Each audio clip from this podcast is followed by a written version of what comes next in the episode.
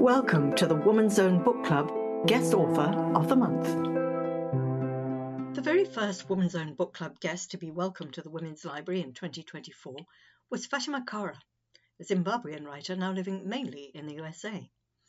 Her debut novel, The Train House on Lobengula Street, grew out of her childhood experiences in the Indian community in Bulawayo, in what was then Rhodesia and it's her response to the strong women and to the racial discrimination that was extended towards all non whites in that community at the time. Well, interesting to know also that when not writing, Fatima propagates fruit and nut trees to plant in schools around Zimbabwe. She spoke to Beryl Eichenberger, who asked her first to describe her childhood. I grew up in this uh, vibrant community where I had seven aunts, seven cousins, and I was the youngest of seven sisters. There's something magic about that. and I have vivid memories of all their stories, and I didn't go to nursery school. Instead, I was nurtured by their stories, their gossip, their jokes, and the scandals. So I eavesdropped on many of their conversations, and I, I really felt that I wanted to write about uh, some of the interesting things that they talked about and just the, the characters and the personalities. Have you based the characters on your aunts, your cousins, your siblings, or very loosely, or are they a mix of them? I based it very loosely on them, but I did a lot of research and I spoke to many of them, you know, in interviews. And what I did is I made composite characters. Mm-hmm. I listened to their dialogue. I, I checked their personal histories, the things that made, you know, made them tick, and then I worked on the characters. The the Indian community in southern Rhodesia was very small. The, the book actually starts in 1969, but we're going to go there just now.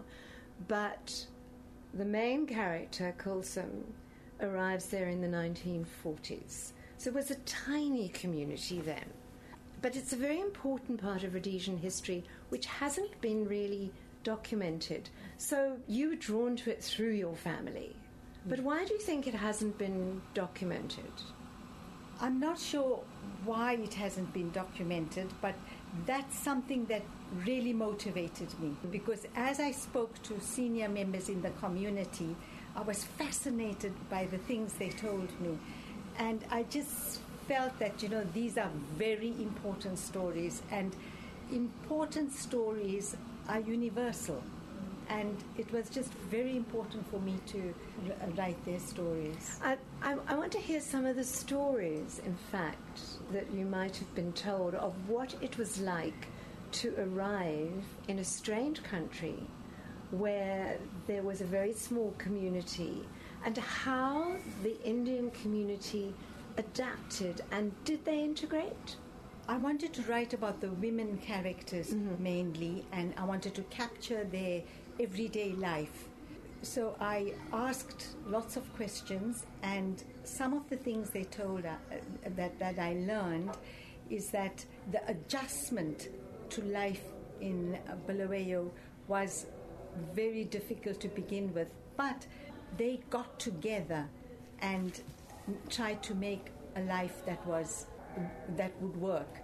So you had instances like there would be Uh, Hindi bioscopes that would arrive on these big reels, and the whole community would come together on a Sunday evening where the cinema where the cinema where the Indians were allowed to screen their movies.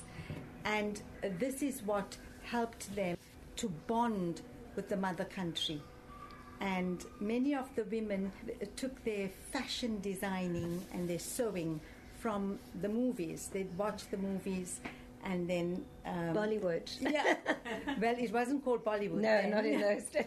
It, yeah, and and they also copied the the dancing, and they listened to the music, and when they had an Indian wedding, they, they would choreograph for their own entertainment. They'd choreograph the dances, having watched the Indian bioscopes. And you bring this beautifully into the book. So there are characters who. Let's talk about Kulsum, why she came to Bulawayo and her husband and that family that she comes into because it wasn't easy for her. But she was very tough and, yeah, she rose above so much in the family. Let's talk about those main characters. Okay, so Kulsum was in the village of Honiana in Gujarat, in western Gujarat, and she was having a very difficult time with her in laws. So when her husband Razak decided that they would travel, she was very happy to start a new mm-hmm. life. And it was difficult because she had left her sisters and her father. Her mother had died earlier. And so when she came, she really wanted this new her new in-laws to she wanted to fit in with them she wanted to be a part of them. She didn't want to she really wanted to please them. So for her it was so important that she she manages a new life with them. But it was tough going. It was really tough going because for her you have no roots if you don't have a family how can you live if you don't have your blood relations? Mm. So she would sacrifice far more than Razak and just keep quiet. Like there's an incident when her father in law makes advances to yes. her and she doesn't even tell her husband about it because she feels that, you know, no, this is the only family we have. We have got to make a life with them and how can I bring up children without a fam- without grandparents and so she yes she, and it was very difficult for her and she finds solace in the ground because, in fact, I saw her as the businesswoman. She was the one that had the business head much more than Razak and even more than his father. Because yeah. tell us about the business they had. They had a masala shop, and um, Abba, Kulsum's father in law, ran it very efficiently. He worked very hard and he really wanted to please his white clientele. And when Kulsum was able to plant herbs and spices, she took them into the shop to earn money. But then what happened is that they left the masala shop, but she still had that idea of growing vegetables and making a business from it. And she does. Yes. But it was, Rhodesia as it was then, was colonial, racism, segregation. How did that affect the Indian community? I think the men, the Indian men, were more affected by it because they had to fit into, you know, the racist community with the restrictions. They, uh, the whites were allowed to go into industry and farming, and uh, the only field open to Indian people were was being a merchant. So they had designated areas, and that's where they were able to operate from. For the men, they had to negotiate a lot of difficult situations, but they wanted to be successful. They wanted to give their children a better life. In addition, right at the very beginning, the Indian community knew that they would put in their lot with the, with the black nationalists and with the activists. So in the 1940s, they began to provide safe houses for activist leaders. They helped them with, well, this was more like in the 50s and 60s when the, the activists went into, uh, were at detention centers. It was the Indian community who made sure that the wives and the children had money, groceries, and school uniforms, mm-hmm. and they paid their school fees as well. So they did not take it lying down. They did not take the, racism lying down. They, they, they fought for their human dignity and they fought with the black people for it. And there's the lovely character of the barber. I really loved Amar because he was just, I'm going to do what I want to do and I'm going to do it my way. Tell us a little bit about him and where did he come from? Was there somebody that inspired you? As a small child, I remember the barber coming to the house on a Sunday morning and my father having a haircut on the veranda. And I would listen to the conversation. And it, it was in Gujarati, but by then I already understood Gujarati. And it was fascinating. I was just fascinated by what they were talking about and all. But then I fictionalized and let him, made him have his own little barber shop. And I had a lot of fun making him into the character. he is a fun character. He's unconventional because one of the other strong women is his partner, Rani. Yes. And that's a whole different situation in terms of his partner and his wife. Mm. His, his wife was very caste conscious, and she didn't think it, it was important at all to support black people because she was a Brahmin and she only was interested in looking after and helping Brahmins. And this really aggravated him. And so that's why he then decided that she can live in the main house and he had, a, he had his mistress, immoral. he had his mistress in the, in, in the back of the yard where he had a little cottage. But I, I think she was really awful, the wife. Yes, she was dreadful, dreadful. Yeah. I really wanted to smack and, and her. You, and, and, and you did, you felt sympathy for Umar. Mm, very much so. But that brings us to the question of caste and arranged marriages, because the book starts actually in 1969 when Kulsum and some of her children are going up to Uganda to marry off the son bring him back, but then she brings back her elder daughter. Talk to that a little bit. So Kulsum went to Uganda to see her daughter. She, she knew that she had to really stand up for her because nobody else would. The whole caste system in the early part of the 20th century, it was very much a part of the culture, and it was unheard of, you know, for, for women to not marry, for men and women to not marry within the caste. That has evolved over time. And when you look at the situation today, it's more, the arranged marriages are more negotiated. And the women and the men have some say, even though the parents will introduce them, but they have choice and they are able to, to they say no. Choose. They, they can choose. They can say no if they want to. Yeah, so that was.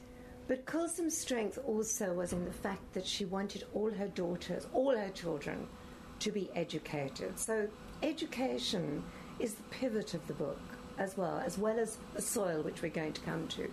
But that Kulsum was illiterate. Yes, Kulsum was illiterate, and she knew the benefit of education. She also in her own way, did not want her daughters to be dependent on men. And how do you get over that? You, you educate women so that they can stand on their own two feet. And so she, that was very uh, vital for her. And they were all educated, but it was also at some huge costs, wasn't it, for Kulsum herself?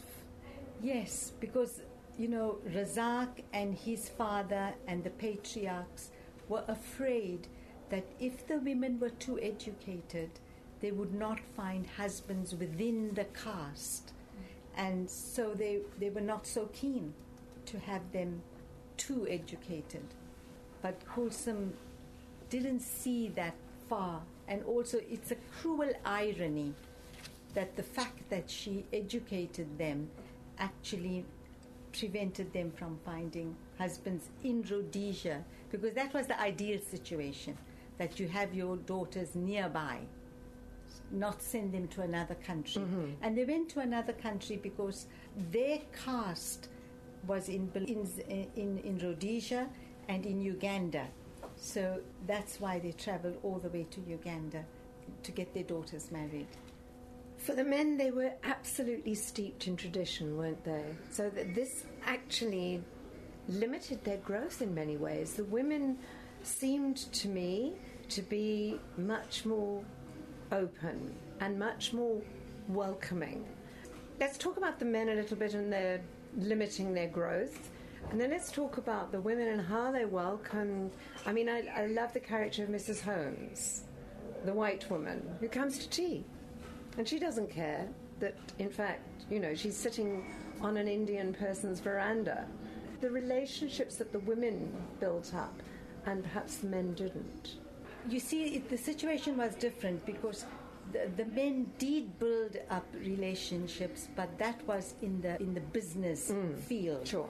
But with the women, the one thing I really wanted to bring out, you know, which which was my lived experience, was that there was a great deal of cross-cultural uh, living.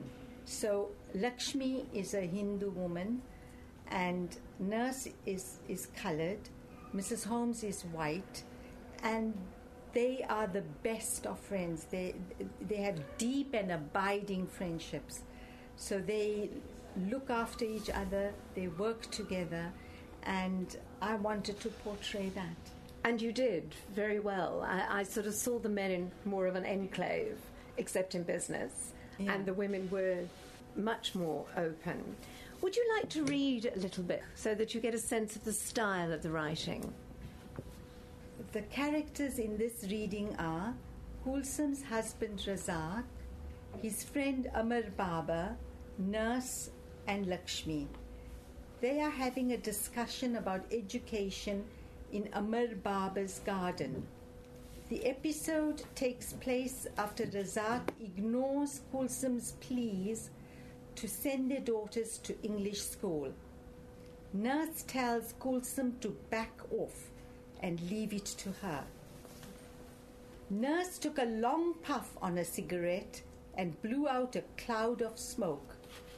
For some moments there was complete silence, and Nurse stared into the sky. Razak looked at Amar. You, Nurse, Lakshmi, are not Muslim. You have no idea what responsibilities the father of a Muslim girl has. So, stay at home and pray your namaz, Amar said. Why would you want to throw in your lot with the nationalist struggle when you behave like a dinosaur, saying girls must not go to school? You need your head tested. Charity begins at home, Lakshmi said. Okay, tell us why you don't want the girls to go to school, Nurse said from the comfort of the hammock. No other Muslim girls are going to English school. Wrong, Nurse said, and began counting on her fingers. Eight Bulawayo Muslim families send their girls to school. Razak, feeling the heat, stood up and paced up and down. It's an expense I cannot easily afford, he said. An expense? Kulsum's vegetable business is doing just fine, Nurse said. She can pay the children's school fees. One after the other, they demolished his threadbare excuses. Razakba, we are living in a new country, Lakshmi said. Times are changing. If women are educated, they can stand on their own two feet. Life presents strange twists and turns. It's our duty as parents to prepare our children for life, and we do that by educating our young ones. Ah, Lakshmi, you're a good soul, Amar said, whiskey glass in hand. Don't have any expectations of this backward chap. Leave him to watch Hindi bioscopes and sing songs. Actually, we should pack him off to Hunyana he belongs in the village. The only sound was the tinkling of a prayer bell and a sweet voice singing evening prayers. Everywhere you look, Razak, there's a battle to be fought.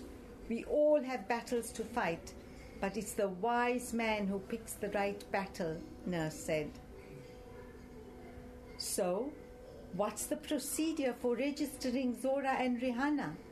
Razak asked and Amar, in amazement, dropped his glass of whiskey so that the glass shattered. First, you tell Kulsum what your decision is, and then I'll do the registration, Nurse said, smiling. That's lovely, thank you. And, and of course, it brings us back to Kulsum and her vegetables and the love of the soil, which I know, and, and very quickly I want to touch on Jabulani, who I think is a very pivotal character. I, I, wanted to know more about him. He was on the periphery, but he was always there. He was the most loyal African man that they could have ever had. Was there somebody that you, you based that on, or how did he come about? Just basic, we grew up with, with a worker who just devoted his, his life to all of us. But then I fictionalized, uh, I used my imagination and fictionalized it. And Kulsum and Jabulani bonded. They were both magical gardeners, and they used the earth to produce so much. And for the family, that actually kept them afloat. Yes. Most of the time. But that leads me, and, and it'll be the last question that we have, into the project that you have in Zimbabwe. Oh, no, I want to ask one more question. Why the train house? Okay, so, so the, the train house, there's a story behind it. The plot of land was long and narrow, and although it was close to the city center and was, a, was in a valuable area, n- nobody wanted to build on it because you know it was just not attractive to purchasers. But Kulsum saw its potential, and she she had travelled from the coast of Africa to Bulawayo on a long train journey, and this was. Uh, she she, real, she saw that that the whole shape of the train could accommodate life in a house, and so it represented both a metaphorical and a physical journey that Kulsum had made.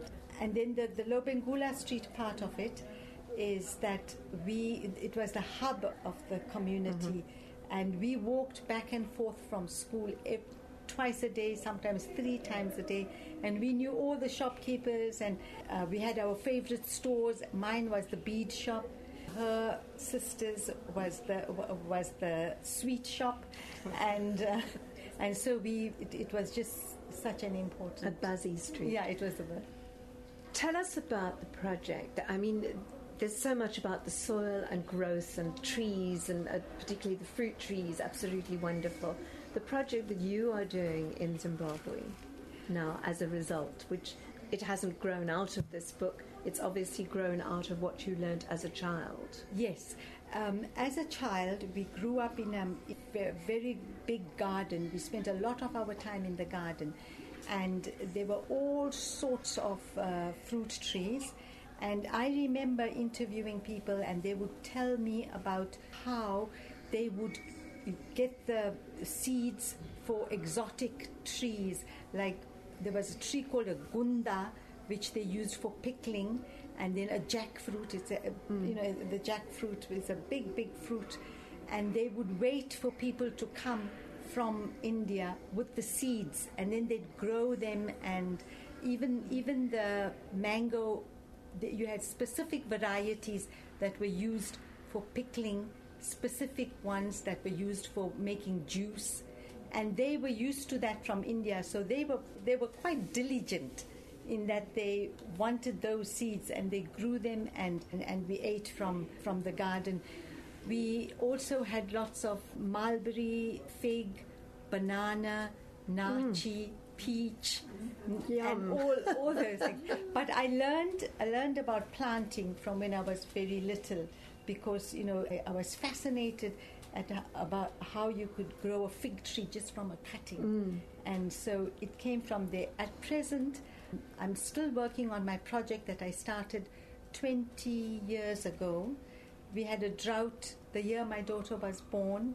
There were children starving because they just they didn't have food in the in, in many areas and I just made a promise that I would plant as many trees as I could. So I've been working in Matabeleland outside Bulawayo in, in, in Kulumane, and I had the privilege of working with community leaders who, who took me around to the schools where I donated the trees. So I began planting the trees in f- little fruit trees in Harare and then taking them over to Bulawayo. But at the moment, it's just too difficult, so I've moved from there to uh, to Harare and planting them outside in Harare schools.